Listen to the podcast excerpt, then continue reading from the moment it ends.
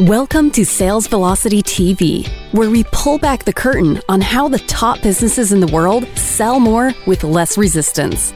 Bringing over 50 plus years of combined sales experience and over 100 million in revenue generated, please welcome the hosts of Sales Velocity TV and two incredibly entertaining gentlemen, Andrew Cass and Aaron Parkinson.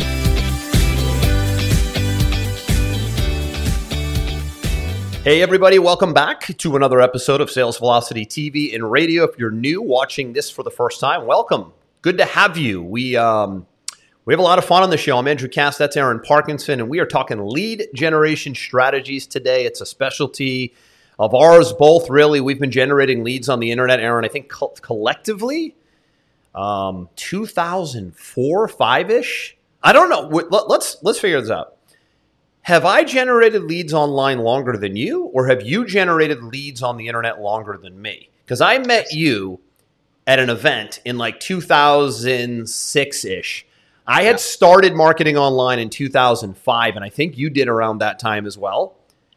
And, I, started, um, I started in 2004. Not that it's a competition. No, no, no, no, no. We're, we're keeping score, right? We're keeping it's score. 2004. All right, so you got me beat a little bit, which is fine. But the point we're trying to make is we we have successfully generated leads from the internet before social media, before Google was a publicly traded company. So there was only one search engine. It was called Yahoo Overture. That was mm-hmm. my first search engine. Me too. My first PPC ad was on Yahoo Overture.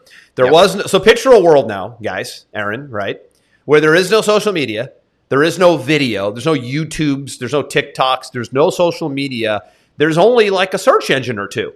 And if you want to market online, everybody's essentially like back in the day going to the one TV network to run their commercial. We're going to the one we're going to the one search engine to run our ads. So for those of you that read my book Sales Velocity, I talk about this in my book. Quickly, I'll mention it is when I was coming out of the financial services industry and just intrigued, Aaron, with the, the internet marketing world and building a business online and having freedom, freedom and being able to, to develop information products and just selling from the internet was like this, this mystical thing back in the day, right? Today, it's nothing. When I started, it was like, I got to crack this code. This is the coolest concept ever. And for me, a guy that had a successful career in financial services, for me to walk away from that to want to crack the internet code was a weird thing. And I don't remember why I wanted to do it, but I remember investing $12,000 into a really, really intense internet marketing training regimen where I had my own advisor and coach. It was with the Internet Marketing Center, which was at the time the number Corey one. Rudl? Yes, Corey Rudl. He passed away in a car accident years ago. Um, Derek Gehl took the company over. Yep. We're going back to like the sticks of the internet now. This is yep. like this is this is old school for for for those of you that are you know maybe just trying to crack the internet code. This was the only real internet marketing training education entity at the time. Yep. So at the time, you know, twelve thousand for a twelve k program in two thousand five, good amount of money, right? Vested yeah. in it, learned everything from A to Z when it came to developing a product, finding a niche, doing the copywriting, building a funnel, getting that product launched on the only search engine there was, by the way. We're talking about this now Yahoo Overture, and then getting eyeballs to it to hit the page, convert, purchase. I was actually selling a $37. It was in the health and wellness space. We were selling a $37 ebook at the time where ebooks were like nirvana. Oh my gosh, you can buy a digital book. This is huge. Today it's like we do it all day long right? So I wanted to just preface the depth and the breadth of online lead generation because we come from the era where there were no tools. Today, there's more tools than ever. And really, what we want to talk about today is how you need to diversify into these many tools today and not get stuck generating leads one way. But I wanted to, I wanted to, to do that little backstory, Aaron, because it's important, I think, to get into the minds of people who marketed before all the tools and also into the minds of the people who market with all the tools. And I always go even further back and I go, listen, if somebody could even sell before the internet, you look at the old copywriters like the, the Gary Halberts and the Dan Kennedys of the world Eugene that would put a letter in the mail and send it to a prospect. And that prospect would have to open it and read it, call a phone number, or put a check in the mail. Can you imagine how good the copy must have had to been? To get someone to go through all the. Today we just click a link, we go, we buy, done. So you should really go back and look at some of the real old dogs. We're like medium old dogs The real old dogs had no internet. We we came up with the advent of the internet. But that's what we're going to talk about today is a little bit of history, a little bit of depth and breadth here, which we have, but more so what's working today and why diversification is critical today. And Aaron, I know that was a long introduction. For those of you watching the show for the first time, you're like, man, that was like a history lesson. I just want to get to the point. Well, you know, it's important that you have some context. Yeah, my first um, product I bought was pre-internet, and it was uh, a program I saw on television. Oh, and, TV and infomercial? Pro- yeah, and the product was called Tiny Little Ads, and I can't remember the name of the guy. He passed away. I think I know who you mean. Don uh, Lapre. Don Lapre was it? Yeah, I think maybe. Don Lapre. Yeah, like you can make money with little tiny classified ads. Yeah. He was like also passionate, right? Yeah, I was 16 years old. I mean that. Yeah. I mean, and I and I don't even know how I had money. I mean, I had a job, but I'm trying to think of like how I bought it. like, how did I have money? I borrowed. Like, Somebody wrote a check. Process, right? And you like, probably had to write a check and send it in. Yeah, I'm, I can not remember. How, like, it just seemed it would have been so complicated because yes, I, yes. That, I would have had a bank account, but like I would have had to. How did I pay for it? I I, I don't know. Um, yeah, I know what you mean. But yeah, I ran tiny little classified ads to see if it would work. Made a little money, mm-hmm. um, and then when the internet came, I thought, ooh, I could leverage that into this, you know. And um, yeah, I mean, I was selling a two thousand dollar program online in two thousand and four, and uh, and and I and, and you, if you know if you remember this, Andrew, like to make sure that I wasn't talking to unqualified people, I had a button that said, "Do you have two thousand dollars?" That because I went to a call right? Do you have $2,000 you can afford to spend on this product today? Yes or no? And if they clicked yes, they got to book a call with me on the phone, not on a Zoom, right? And if they clicked no, I sent them to the world's largest job website. That's how immature I was. 2004. That's how immature I was. I love it. I sent them to monster.com. That's um, classic. You know, it, I yeah. was just that's that's how immature I was. I was like in my mid 20s. That's right? great. So, yeah. Um, yeah, we've been doing this a very long time. You did ask me about my chair. Oh, yeah. So I noticed that you have, you look like you're in a racing car today. So for those of you watching the show live, salesvelocitytv.com, you can see all our shows live. We start with video always, by the way, and then we we cut it up into audio. But uh, that thing looks super comfortable. Jeez, I thought it's my chair was comfortable. comfortable. This is one like, of those ergonomic deals.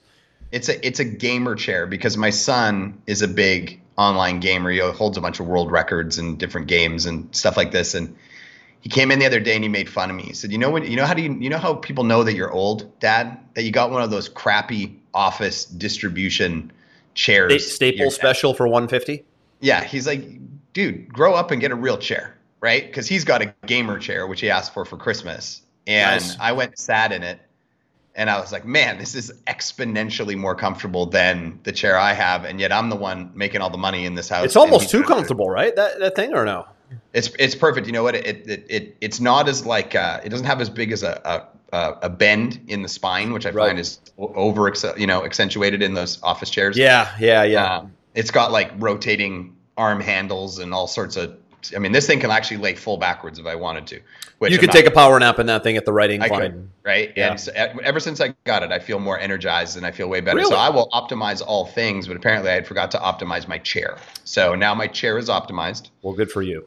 It's outstanding. Good. um, where were we but, going with this, man? I mean, we, can we generate leads with chairs today? I mean, can maybe, can we amp up lead generation with the right gaming? You said I, I, want to talk about your new chair on the show. Now you know why I have a new chair. Yeah, your chair sucks. I'm looking at it right uh, now. Oh no no no no no! Hold on a second though. No no no. I, I don't tell. I don't think I told you recently. This chair, this is an ergonomic beast. This is like a 2K chair, man. This is not a cheesy chair. This is a really it's a, it's essentially a gaming chair without like the, the crazy things. Okay. You wouldn't believe the things I can do with this chair. Like it it's been a game changer for me as well. So I understand the difference because I came out of one of those like and I just didn't think about it like you. I just I didn't think basic chair. I'm just focused on work and I'm like, man, it's been like three years with this cheesy chair.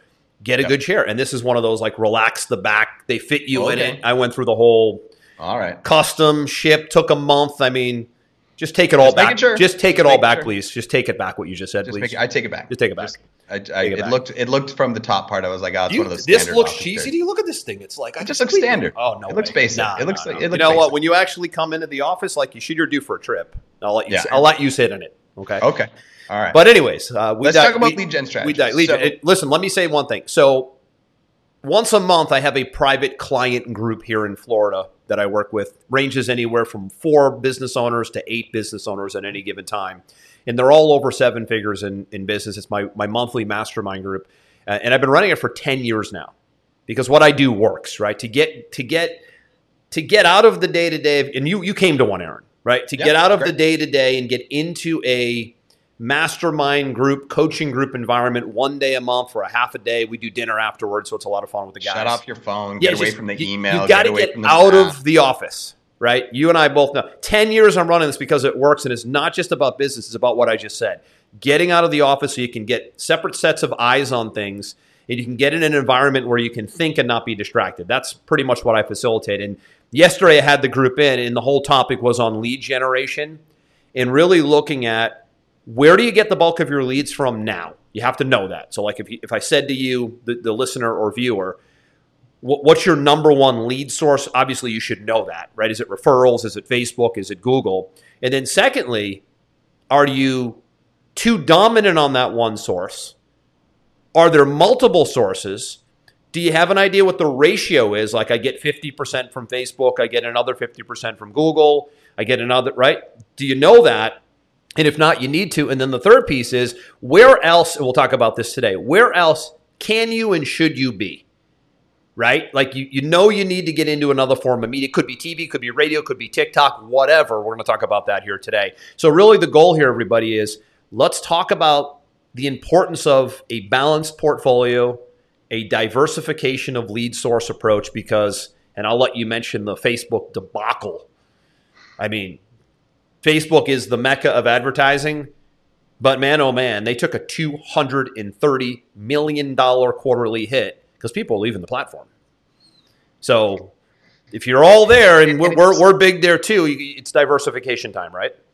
So yeah, let's and it's, talk about it's a, it's, it's a signal to them, but it's also a signal to business owners, right? Because you know we own multiple businesses, you and I, and one of the businesses is uh, is a marketing agency, and the what we've seen is is the trend over the last probably three years is that number one, Facebook and Instagram, their their user acquisition is going down. So typically they you know the, people live in different channels and this is now a, a, great channel because it's an older demographic in the eyes of the social media world yep. right you know the people who got on first got on facebook and then sort of the next generation got on Instagram, and then the next generation after that kind of got on Snapchat, you know, and then the next generation after that is now on TikTok, and then YouTube is is its own world because it's not a social it's, it's not a social media network. It's a it's it's different. It's a it's, it's an information. It, listen, it's internet TV.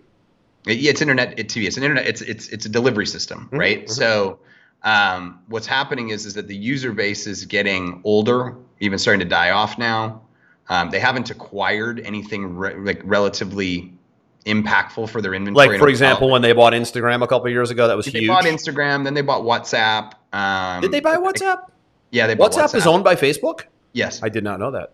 For some um, reason, I thought Microsoft bought WhatsApp. I don't know what. What am I thinking? Nope. Microsoft Slack, maybe? I don't know. No, Facebook bought it, and but there's not enough inventory for them. So they have too many advertisers. Mm-hmm, mm-hmm. They have not enough place to show their ads their user base is declining, not increasing. And in conjunction with that, what's happened is, is that they've started to um, raise their prices dramatically because they have shareholders that they have to appease, and profit needs to be going up every year, and yeah, so on and yeah. so forth.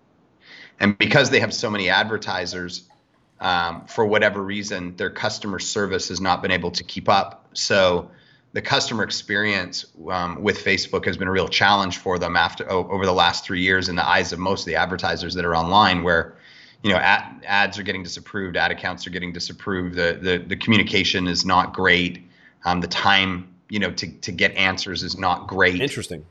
And the frustration has uh, risen and risen and risen to the point where people are looking for alternative sources people are looking for alternative sources. So as an agency, we run, you know, our, our typical big channels are Facebook and Instagram, uh, YouTube, Google search, Bing search, Yahoo search, TikTok, AdRoll, and native. And people might not know what that means, but we want to have a big diversified portfolio, mostly because we deal with a lot of clients that are are scaling from seven figures to eight figures and beyond, and you can saturate the audience too much in one channel and or um, the, the the fact is that a lot of people it's kind of like they're on teams right? They're like team facebook team instagram team snapchat you know team tiktok.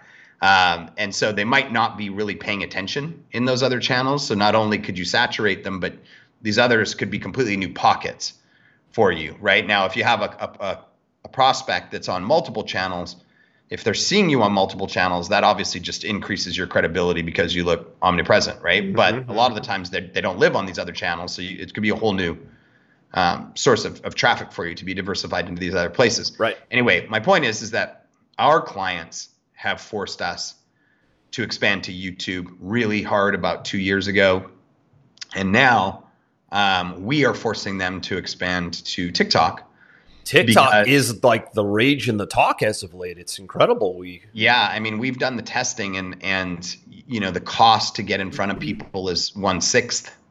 And you by know, and by the way, it's it feels big. to me, Aaron, like like TikTok is at least subliminally going right after Facebook. Like oh, they want to just take them they, straight down. They even copied almost identically Facebook's advertising dashboard. Is that right? See, I haven't seen which, that. Which that felt side. like it, it felt almost like a uh, like a screw you. Th- that's my point. It, it, seems like, and, and, listen, that's that's great for consumers. Let them go. Remember the remember the war the wars over the years of Microsoft and Apple. You had the yep. geeky geek, the geeky guy on TV who was yep. the Microsoft guy. Then you had sort of like yeah, yeah. hip cool guy coming up Apple and was like they were subliminally planting that only that cool people use Apple products and like geeky nerdy people use Microsoft yep. products. They were like taking shots at Bill Gates and Microsoft. Yep. I kind of feel like that's what's happening right now. Facebook's been such a mecca that TikTok's really the first one that's ever made ground against them. I know it's still early, yeah. but every every other platform there was Pinterest that was kind of more of an Instagram attack. There was I don't even know. There were there were a couple, but this is the one getting traction right now. Definitely getting traction. Which is interesting. Definitely getting traction. Now, what do I think is going to happen? I think that so Facebook's launched the metaverse because they need more inventory and they feel like more people are going to be spending more time in the metaverse. And you got to think about it. Why would they go all in on the metaverse? I just had a conversation an hour ago with a guy that's he, he said he he heard that to complete the metaverse that which is a virtual reality, right? And for those people who don't know what the metaverse is, it's a virtual reality that you can I frankly don't want to know and live in and have fun in and blah blah blah. It's going to cost them ten billion dollars over ten years to build this virtual world. I don't know about you, man, but that's something I want nothing to do with. How about you? Um, I think there's really interesting applications to it, and as an advertiser, it appeals to me. I I, I play some VR with my kids. It, it does. It, it hasn't hooked me. It hooked them. That the most important thing is it's hooked them, right? So they're looking to to tap into a younger demographic as their social media demographic gets older. And you got to think about it. Imagine imagine being able to run ads, right? Run ads in the metaverse create stores that sell things in the metaverse, have shows playing in the metaverse that have ads playing on the shows. Like the applications for advertising are endless, which is why they're they're going so all in on this. But it's going to take them a long time. Yeah. To to complete this, right? And and in the short term, what I see happening is much like you'll remember what happened at the end of, of the 2000s with Google. Google used to be the worst company to deal with on the planet as an advertiser. They were short tempered inaccessible, yep. um, quick to disable your accounts.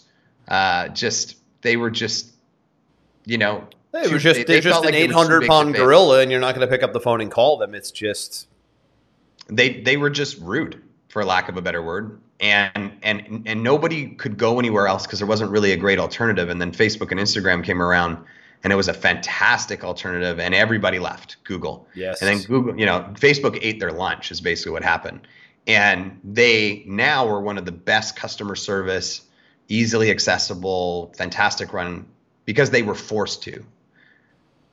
Right? One thing I'll say, can you hear me? Yeah, I can hear you. You froze for a second. Interesting point on the so the reason I gave the the whole context and the depth of, of our experience in the beginning is because PPC on Google was an absolute beast from that Amazing. 2004 5 era right through like 2010 ish. Amazing. I mean, every advertiser on the planet Earth would, would, would claw to get a pay per click ad on Google.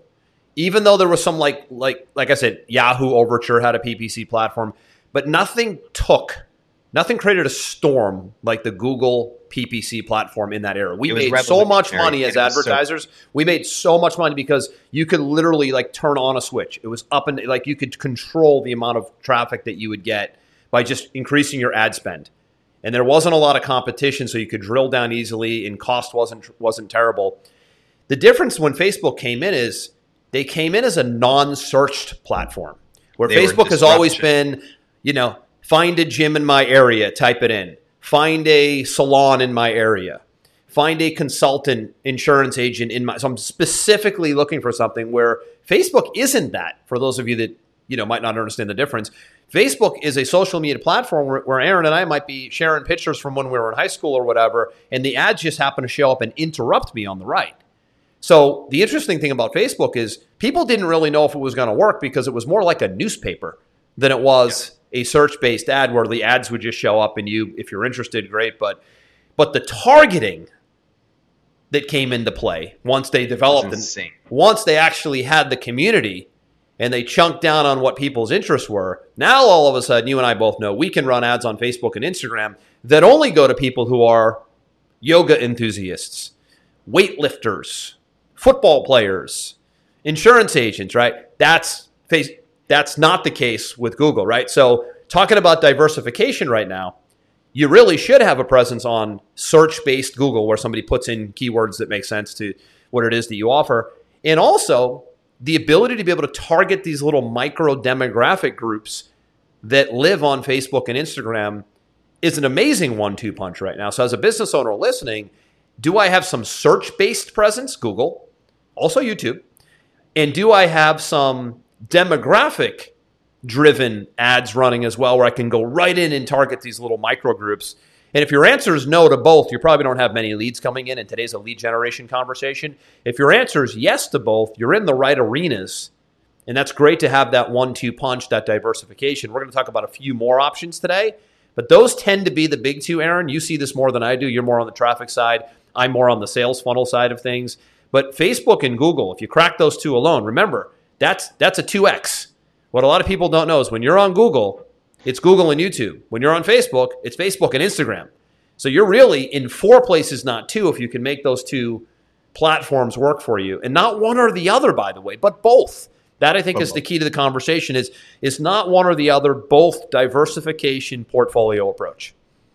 Yeah, and and the thing with Facebook and Instagram is it's disruptive advertising, right? Right. It's and so you can put it in front of so many more people. Where Google search, for example, there's only so by, many terms they're putting in, right? Yeah, it's it's how many searches are being done a month on a specific term, right?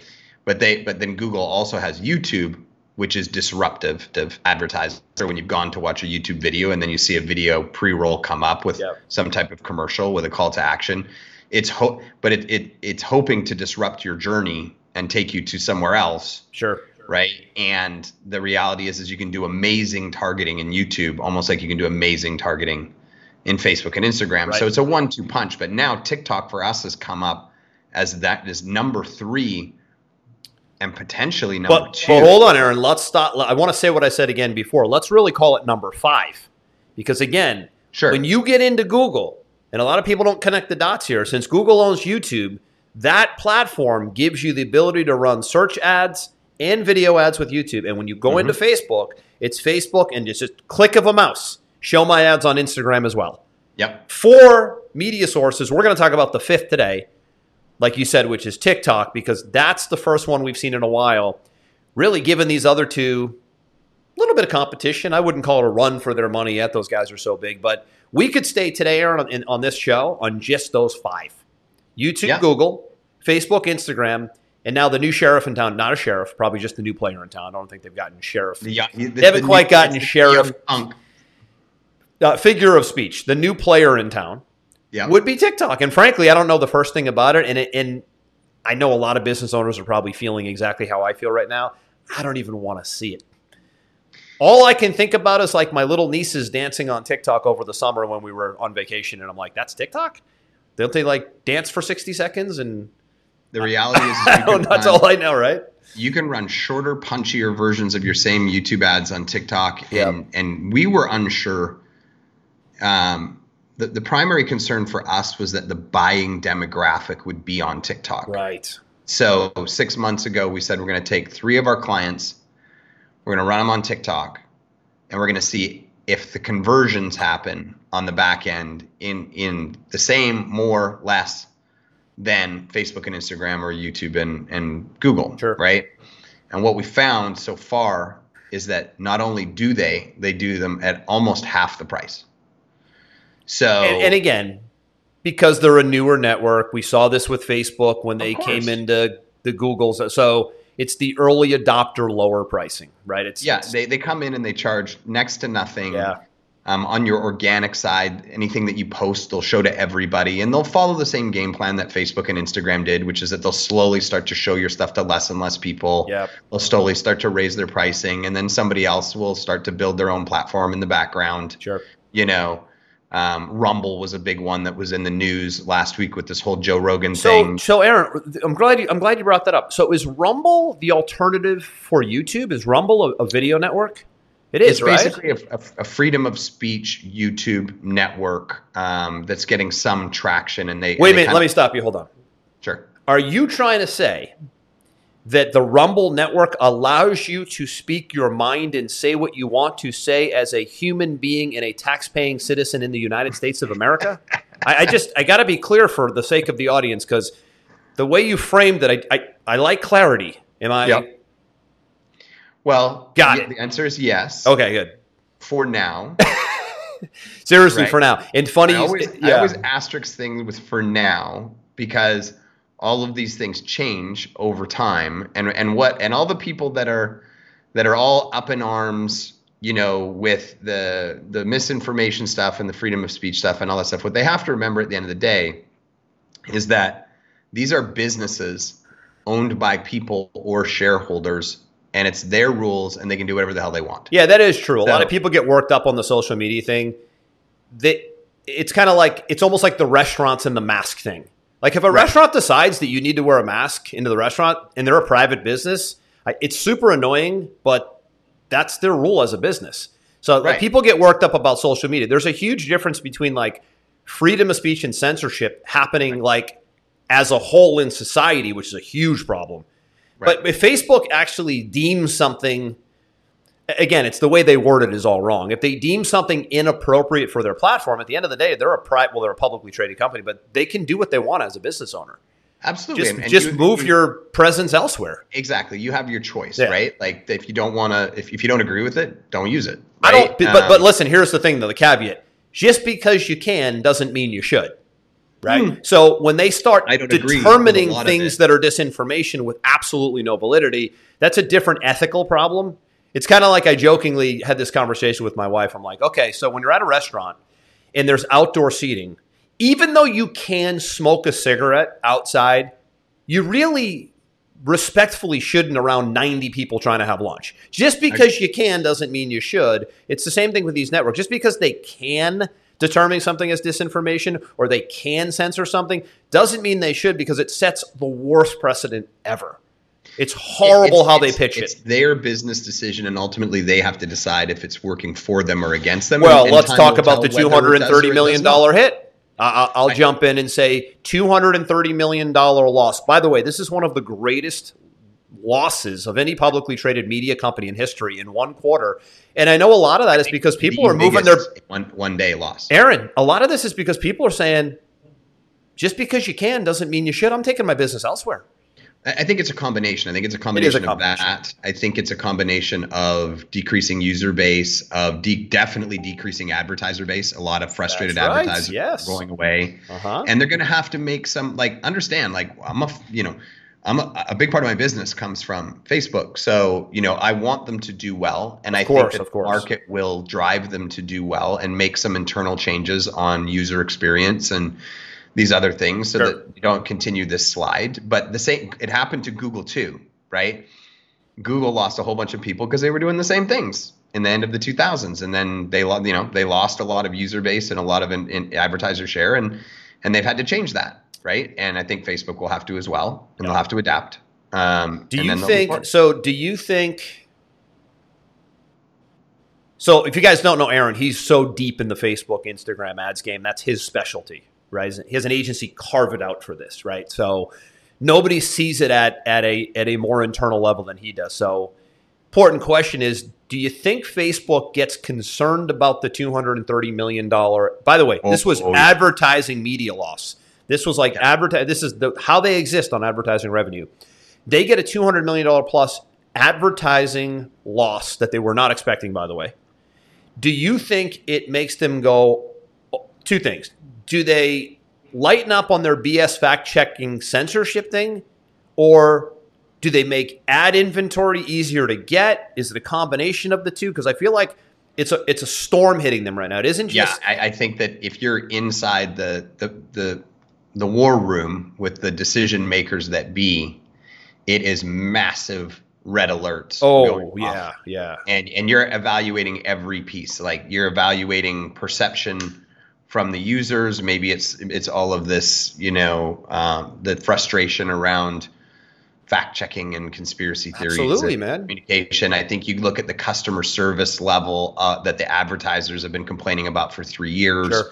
I think you look at the inventory. How do we open it up? Maybe bring the cost down a little bit. You know, other people are cheaper. I think I don't think any options off the table because you got to remember this is a publicly traded company, and and when a publicly traded company loses that much money in one day, guess who they're going after? They're going after the CEO. They are. You know, it just happened to Peloton. You know the Peloton bikes. Yep. Mm-hmm. Peloton had that run during COVID. Everybody yep. buying these bikes, and then they just trailed off. They weren't able to adjust to the to like the non-lockdown life. Nope. And they, they, they, the shareholders voted the CEO, the CEO out this past week. Yeah, like, and man, that could happen with that could happen with Zuck. Oh God, people would love that, wouldn't with, um, Steve Jobs. I don't think he's a. I don't think he has a high likability rating. No, Zuckerberg. So that would be probably welcome news to the public if I had to guess. Right, but you got to remember he's also much like Steve Jobs, the the originator, the creator, the formulator, the the idealist, the the visionary right? But I would disagree to a point because the difference between Apple and Facebook is Facebook is a social media platform. They don't roll out new products, they don't innovate. But Apple and Steve Jobs, they were an innovation machine. And Steve Jobs was coming to the table every six months on stage with his jeans and his black t shirt with something new, whether it's a new iPad, new iPhone, new Mac. And it was like, man, how do these guys just keep. So there was a little bit of a difference because he there was the, the, the development of new things, which you don't see that in Facebook. Zuckerberg isn't coming out and going on stage and saying, "Hey, today I'm going to introduce a new level." Like the metaverse Dude, was the the metaverse was the only three months ago and said, "I'm going to build a virtual world." But, but Aaron, to my point, this is the only launch type thing they've ever done as a company. Agreed. Jobs was in launch mode like three times a year. He was a machine.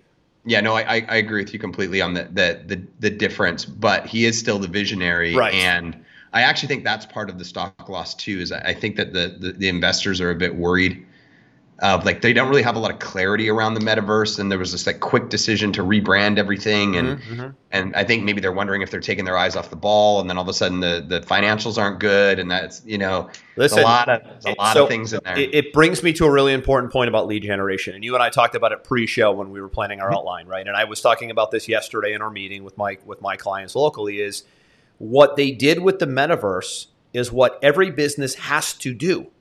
They've got to 2.0 it, 3.0 it. They've got to bring out something new and sexy on a somewhat regular basis or they become irrelevant today. This is one of the things that people miss about Apple more than anything. There's two things. I've, I've said this for years, and everybody's like, wow, I've never heard anybody put it that way. Two things with Apple. What I just said to you a second ago constantly new releases. Mm-hmm. Every human being is wired to love new, sexy, modern, next level. The other thing they did that almost nobody did is they opened up physical brick and mortar locations in the in the worst downturn in tech. I was an investment banker at the time. This was when the Nasdaq went from 5,000 to 2,000 in like 6 months. Total tech crash. They're opening retail stores, which you see how that played out. Pound for pound, the most profitable per square foot retail space in the history of the world is Apple stores at this point. They were doing everything different than everybody yep. else. This is why I love Steve Jobs so much, is because he was launching something new every six months from stage, always put on a big show, kind of like the circus.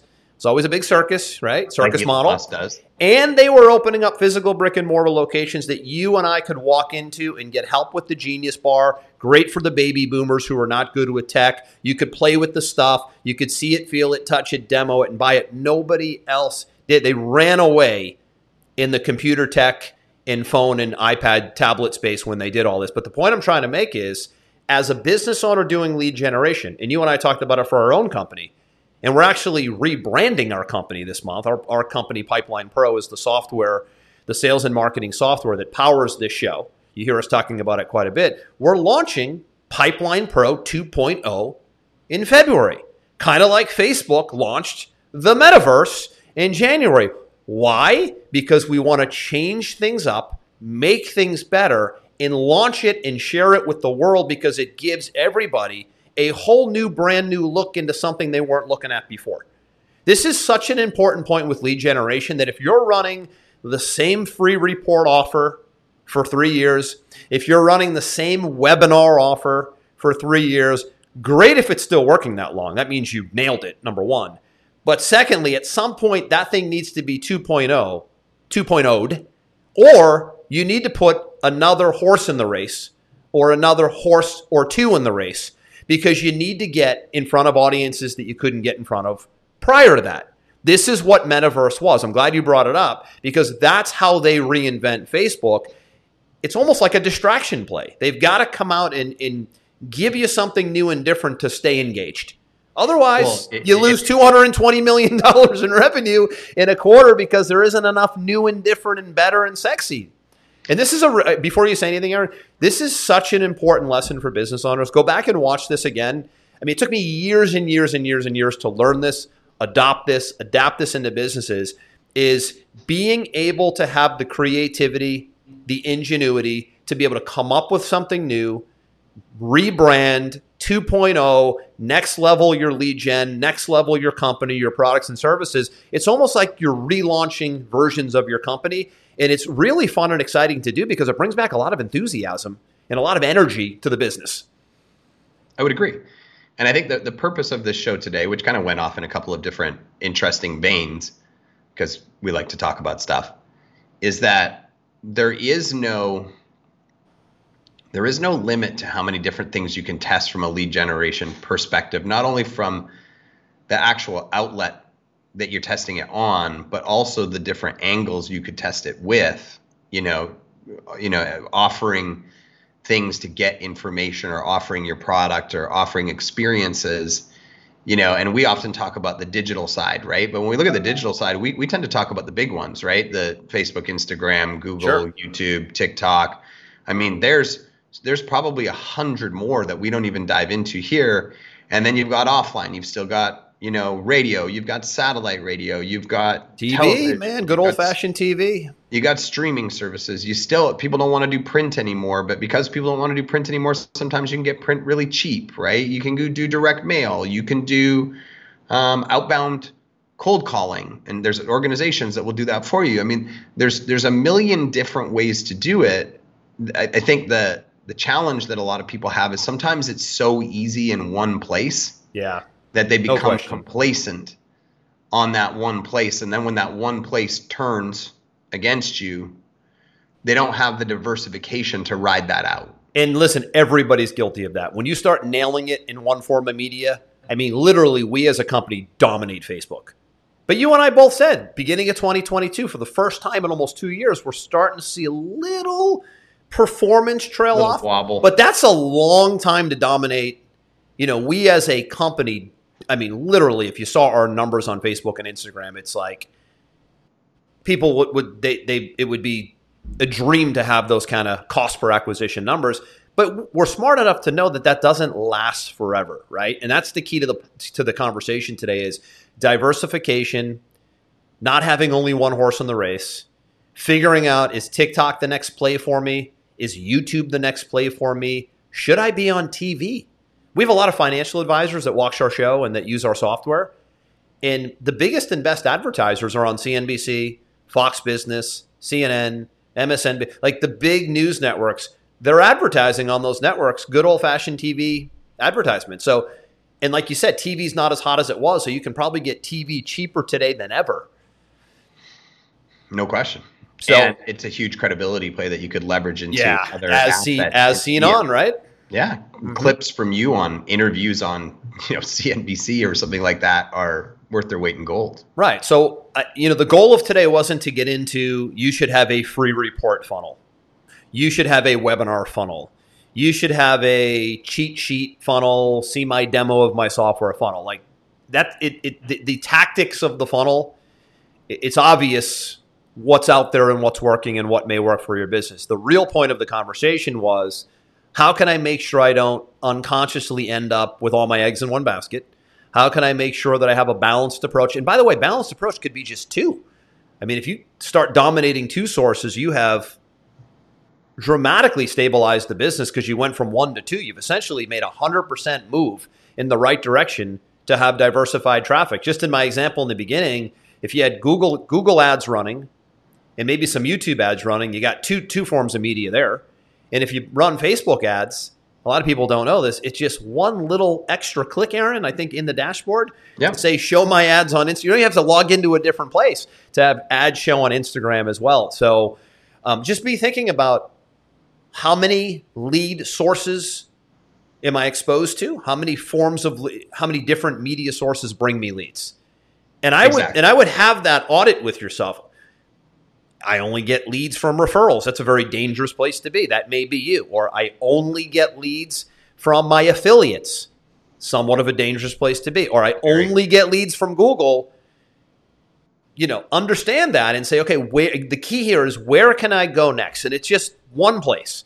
It's not, well, oh, I'm going to go deploy that- five forms of marketing. It's what's the next one media source I can go next? Get in there, learn it, hire someone find an ads manager, find a specialist. Had some guys in yesterday in my group, and they're you know they've hired someone on their team to go out and research everything they can about TikTok. By the way, so one one guy in my group who's in who's in the ad space, he said I, got one of my VAs.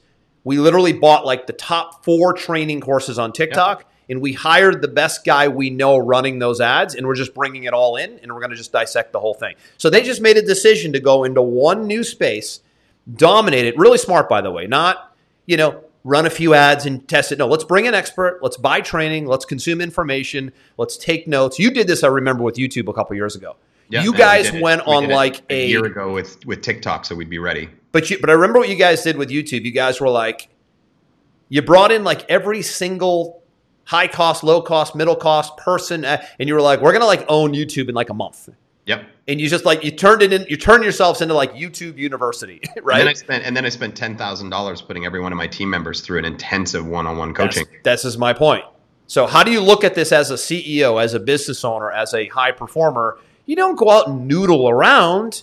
You go hot. You find the trainings, right? Really leverage someone else, right? Success leaves clues, right? Somebody's already dissected the information. Find the training courses. You don't want to do it, have someone do it for you right? Find someone who's running ads, hire them for a little while, put them on a 30 day retainer, see if it works. Like go get in there and, and, and expedite the time it takes than just noodling through it by yourself. It's, it's, it's a great, it's great training that people hopefully will take to heart. And I'm going to leave, I'm going to end our show on this today, right? Oh, I got another 45 minutes here, pal. I'm kidding. You're gonna do a single? You go solo? I'm just gonna keep running. Um, think about it from this perspective because we talk about it with all of our clients, right? You want to have a balanced portfolio of lead generation. You wouldn't invest in the stock market and put all of your money into one stock because if you did and it happened to be Facebook last week, you just lost 27% of your net worth. Right? It's the same thing. The same you need thing. to have a balanced portfolio in your lead generation situation. Absolutely. All about balance, kind of like all things in life. Everything's about balance, right? Everything's about diversification. I, I, I, I finally got you. I got you on the portfolio language train. It's kind of my. Yeah, I spent 15 years in financial services, investment banking, brokerage, mortgage banking. So, like this, the, the portfolio term tends to come from fi- finance, but it applies perfectly to the marketing space, right? Again, the, the, the thing we want to leave you with is taking a portfolio approach to the way you generate leads, right? Dan Kennedy said years ago, like rings in my head, you know, as, as, as I trained under him for years, the most dangerous number in business is one. One employee, one lead source, one sales funnel, one product, right? And it really it stayed with me. Just something as simple as the most dangerous number in business is one, and that's really the message that I want to leave you with today is don't get all don't put all your eggs in one basket when it comes to lead generation. Use this new year, maybe take a, every quarter. I love this approach. Every quarter, we as a company, let's say, are going to tap a brand new advertising source. That's four a year. If you're really aggressive, you could do one a month and track it. And I would leave with that, Aaron. If you have anything else you want to add, I diversification, baby. Hey, I want to leave a, a, really cool recommendation. I'm just fired up about this um, this show, right? So if you you have Amazon Prime, yep. Um, I'm not a big like Prime and Netflix guy, but have you seen like the the biggest advertising right now around like new release shows is I don't know if you you know like the Jack Reacher series. You know the action series. I've, I've seen the. Have you seen, like, you've seen it though, right? Yeah. Yep. So Tom Cruise, the movie was amazing. Tom Cruise played him in a movie ooh, got probably ten years ago. Okay. Um, I'm a big. I like one of my pastimes is I love reading um, like mystery novels. Like Lee uh, Lee Child is the author of the Jack Reacher series. Okay. Right. Like hardcore mystery ex-military guy you know just he's like the equalizer right? Goes around the world and just like fixes things in a real aggressive way. That's that's jack reacher. Um, one of my favorite authors but this is so good aaron. Um, it's only eight episodes. Season one was just released. It's called reacher. I think it's called just reacher or is it jack reacher? All based on the lee child um, thriller mystery novels. Man this thing has roped me in and i don't get roped in easy. Like like adrenaline pumping with this show it's well, so good. I, it's so good. I, Just off topic here. The new Reacher series. Show. We can talk about whatever we want. I, good, I, literally man. was forced by a, a friend of mine who's a huge sports guy. He said you have to watch this series called Drive to Survive on Netflix, and it's about F1. And I said I've never really got into F1. It doesn't really doesn't really float my boat. He said, trust me, Drive. You will be entertained from start to finish, and you will you will instantly be a fan of F1, which is the second largest sport by consumption in Europe behind soccer. And I said, okay, I'll test it out last night. I ended up watching three episodes last night. I was instantly hooked. Really? Is it about the business of F1 driving? Is it's it- it's almost like a documentary over multiple seasons, but it helps you understand it because it explains the team structures and the country structures and the money behind it and how Mercedes and Ferrari have like a stranglehold on it. So it's basically them and everybody else is fighting for like they're fighting for third because Mercedes and, and Ferrari will put six hundred million dollars a year into the driving team and like a US one will put 150 million. And so you got these great drivers driving subpar cars and frustrated because there's not enough money being invested and it's, oh, it's all cool. political and it's all moving. The drivers are moving around to different teams and that I was in and, and they're all crash. I didn't realize how much they crash. Everyone's crashing in every race. and so and they're doing and they're and they're not NASCAR. I mean these are going these are going 200 miles I know, It's so cool. I love those cars. I right? love them. And and so like I just didn't really understand the the whole F1 world until I started watching this and I was watching last night. I was instantly hooked. It was awesome, amazing. man. So hey, listen, two show recommendations, a little off track from lead generation, right? Is what was yours called again? Uh, Drive to Survive. Drive to Survive. Mine is the Reacher series that's like all over Amazon Prime right now. It's a big release, and it's just uh, I'm excited to watch episode eight tonight. I watched seven episodes this week. So I look at it this way, Aaron. I get upset with myself. I go, okay, so I just wasted seven. I could have wrote a sales letter in seven hours. this is why I don't do Netflix and I don't do shows because I start to feel guilty. I actually no, go. You got to. You got. What detach, man. could I have gotten done in you that set? Detach. I know, I know, I know. But I mean, you, does anybody watching? Do you guys ever feel that way? Like if you if if you watch like two or three seasons of something, some people just don't catch it. They're so numb to life. They don't. Well, if you anything. do it every day of every week but of every this, month, Aaron, this is what people do. There are people who live for Netflix. They're in one series after another after another. I mean, you can learn a foreign language in the amount of hours they spent in a month watching Netflix. Some people. I like watch a series or two over the course. I'm a big reader. I'd rather. I feel better if I took the seven hours reading a full book. I would actually feel better if I read the Lee Child book, which is based on the Reacher series. I don't know. It just, just, it's just me. I don't, I don't. I feel like I'm wasting valuable time. Hey, I could be building a new lead generation campaign. That's sort of how I, I look at it. Right? Just stop it. Just anyways, stop it. Just I, end it right. I digress, man. I digress. But uh, two good recommendations. Um, Big one here, worth going back and watching. Video version, as always, will be at salesvelocitytv.com. We usually get the video version up, everybody, about three, four days after the actual show. And then the podcast version gets into Apple and Google and Stitcher and Spotify about a week or so later. But everything's over at salesvelocitytv.com. We'll continue this conversation. One thing I want to say is every time there's a new player in town that looks like they're going to surface as a player like TikTok is right now, we will bring it to Sales Velocity TV, talk about it, dissect it. I think, Aaron, you'll be sharing some results in the next couple of weeks of the testing that you've actually done now mm. Inside of TikTok. I know we as a company will be venturing into some TikTok ads here soon. So we'll report back, we'll curate, and we'll share what's happening uh, with this new player in town. Everybody have a great one. We'll see you on the next episode. We hope you enjoyed this episode. Sales Velocity TV is powered by Pipeline Pro, the ultimate all in one sales pipeline management and marketing automation platform that makes all others obsolete. And we can prove it. Take a tour at gopipelinepro.com. See you on the next episode.